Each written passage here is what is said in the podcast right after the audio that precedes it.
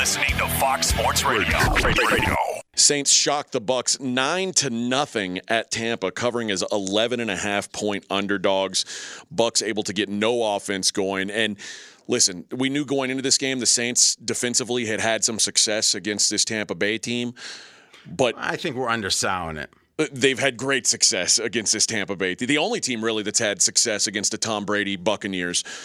But they lost some key pieces on offense. You know, Godwin, Yeah. So- Godwin so- going out for the season. So let's talk first, and we'll, we'll get to the take. Let's talk first about the, the game in general. A big surprise. Anytime you have a double digit dog that wins and wins the game convincingly, that, that's not a common occurrence.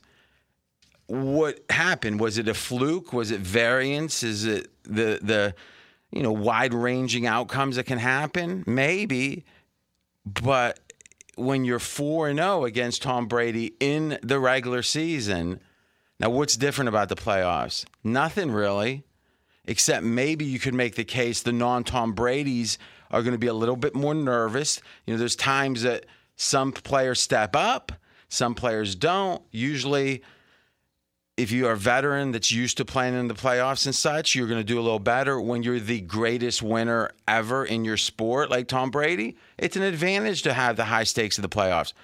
But don't forget, the lucky factor matters pretty much for every Super Bowl champion, and the Bucks are no different in that.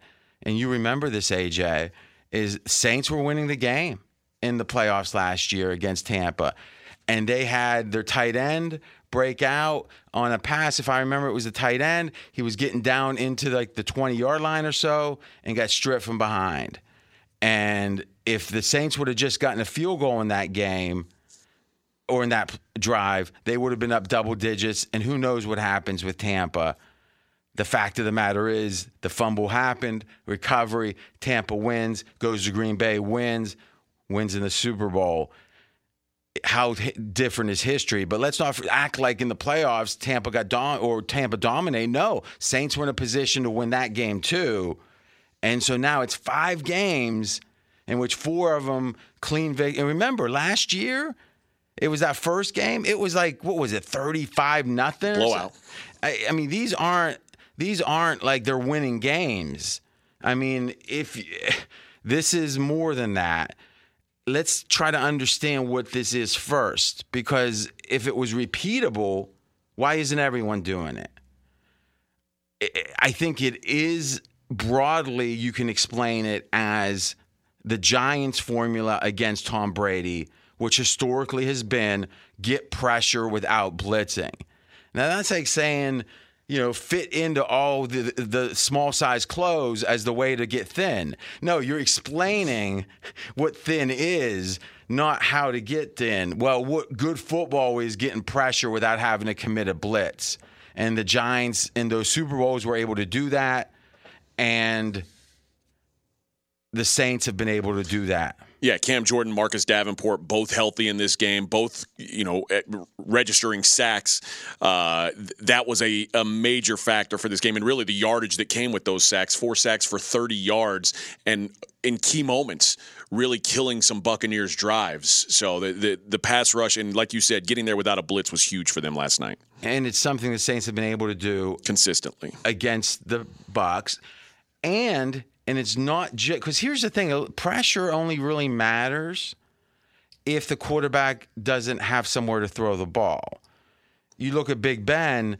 Big Ben's uh, uh, for the Steelers is getting the ball out quicker than anyone in the league, and Big Ben is throwing the ball in some cases too quickly. He doesn't want to take the hits. He doesn't want to fumble. He doesn't want to be sacked. All kind. I'm not saying he's being you know scared or anything.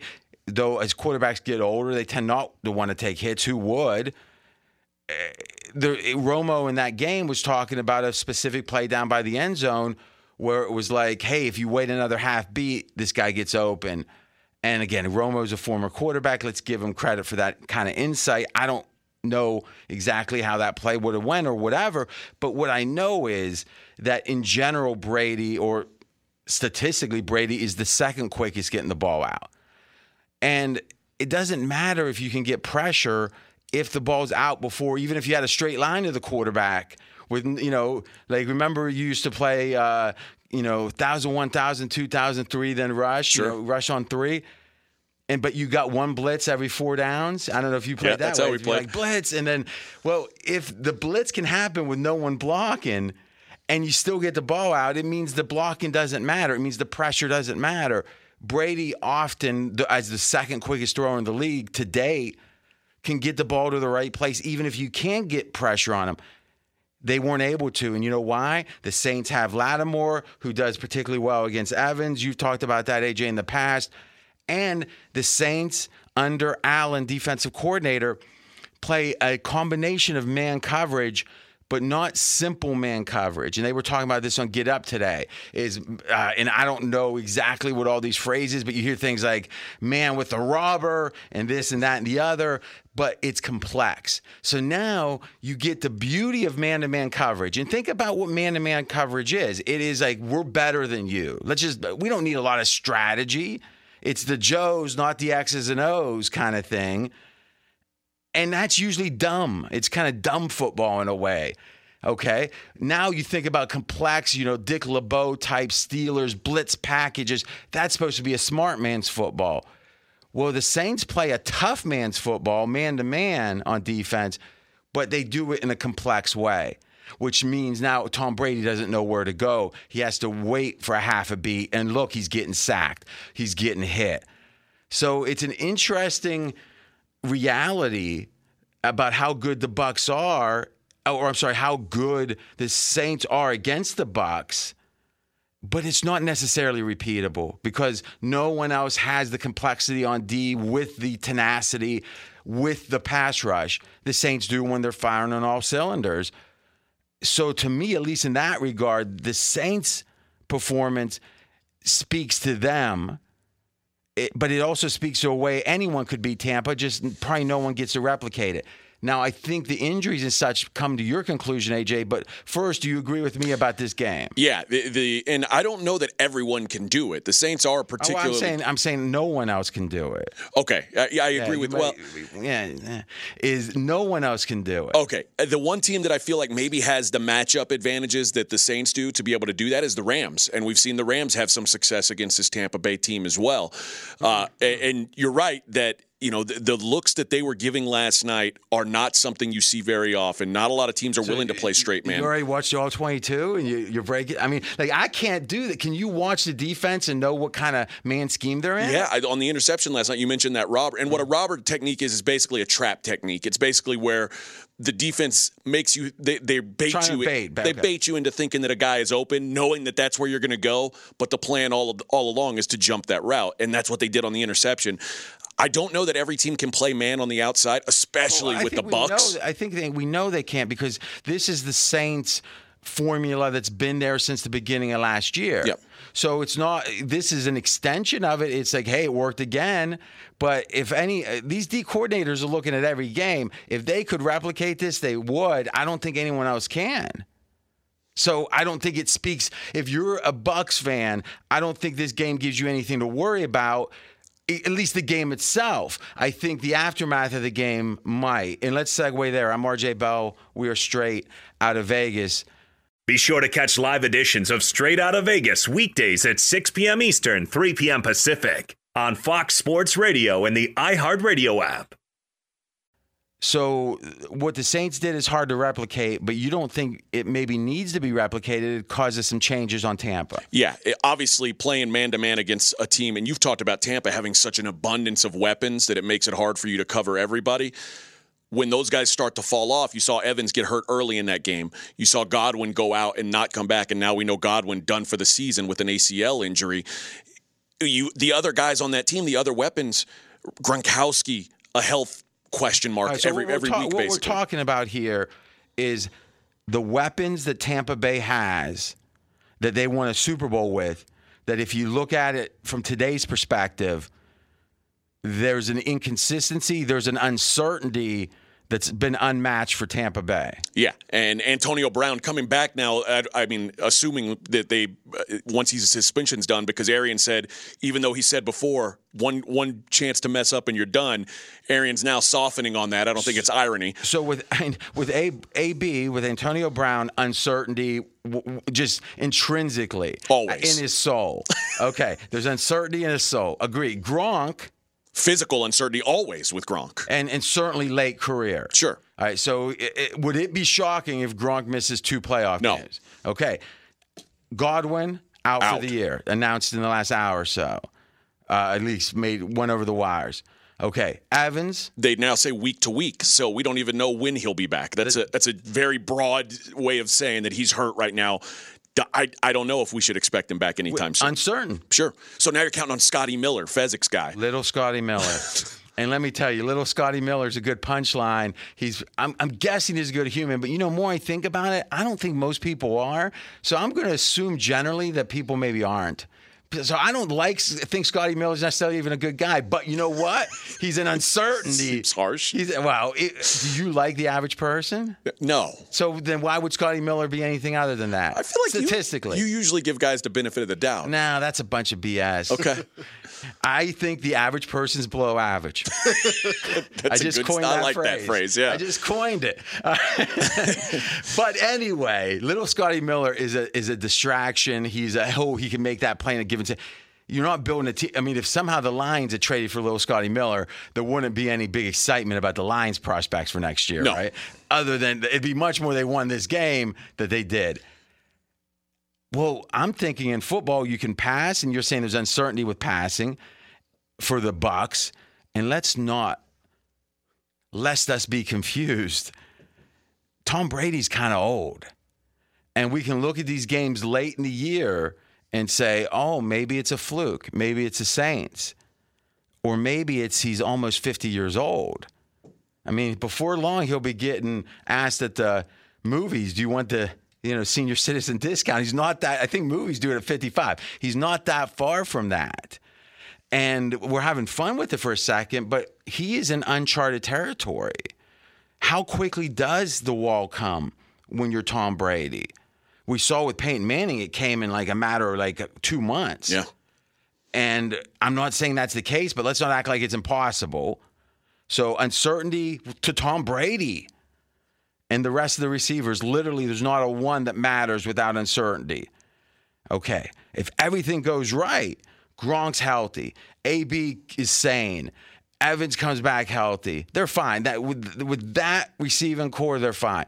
But even remove one of them, if you just have Gronk and AB left, or just pick any two, you're now below average at playmaker. How about running the ball? Well, running the ball has not been a great strength for the Bucks. Four times this year they've run above the, the average. 4.3 yards per carry is, is the league average. Yes. Four times this season they've exceeded that. And So they've been average or worse all but four times this season as a as a game based. Yes, and when you consider how elite their passing offense is, it should open Well, them up has been. for a yards per carry standpoint. You should be able Yes. to get bursts on the ground because everybody has to worry about the pass. Think about when someone's coming back from a 21 point deficit or so. They run a draw play or whatever, they get nine yards, it goes in the stats. It's really what EPA and Football Outsiders are trying to do by saying all yards aren't created equal. In this case, you're saying let's just use a counting stat like 4.3 and say how often are they above average they should be above average because they're able to pass historically this year so well the bucks and thus the fact they're not says if somehow they had to run probably not going to be looking too good, and thus that means uncertainty.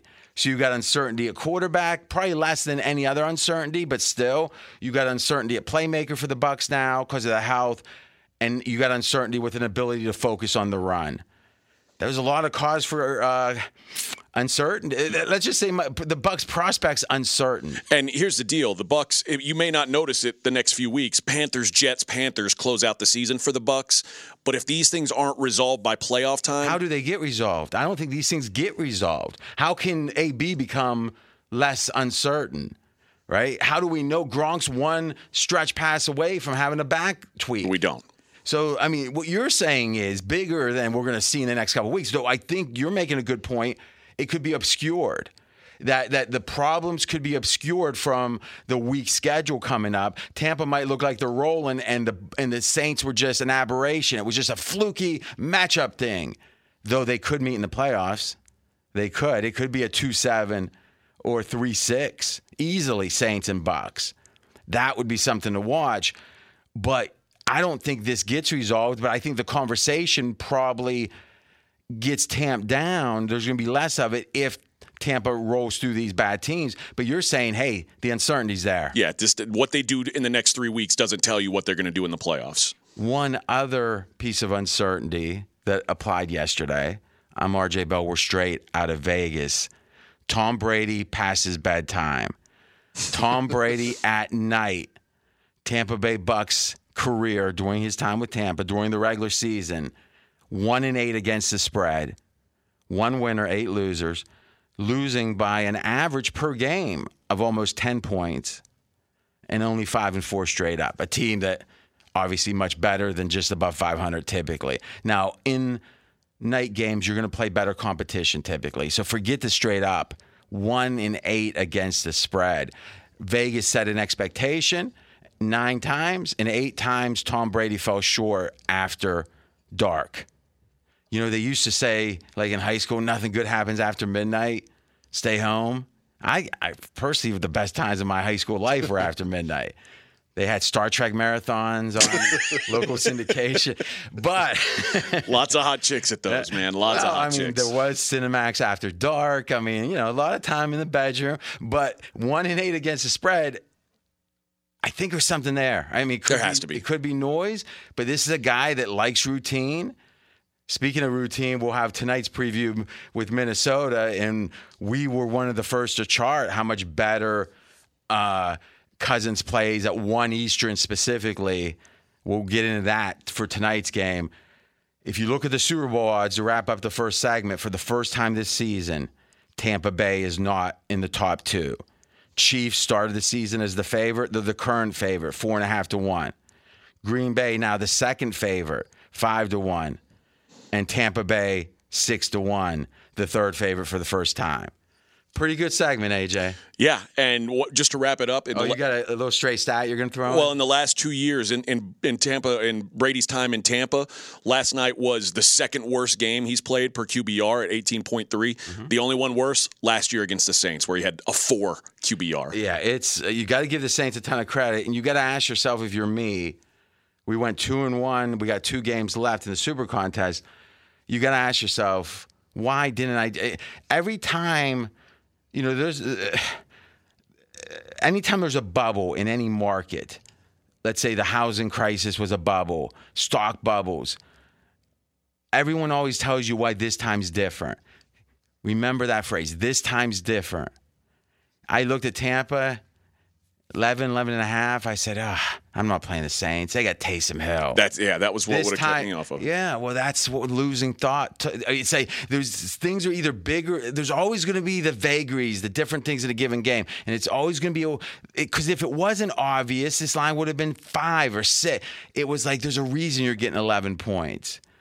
And I got, yeah, I, I didn't listen. There's a, I should have been playing. I should have played Houston with both fists. Oh, they're going to get a bump. No, Trevor Lawrence is terrible.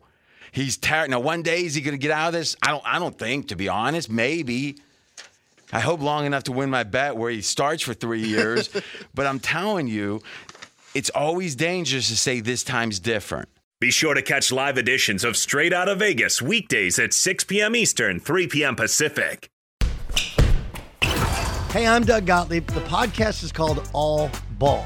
We usually talk all basketball all the time, but it's more about the stories about what made these people love their sport and all the interesting interactions along the way. We talk to coaches, we talk to players, we tell you stories.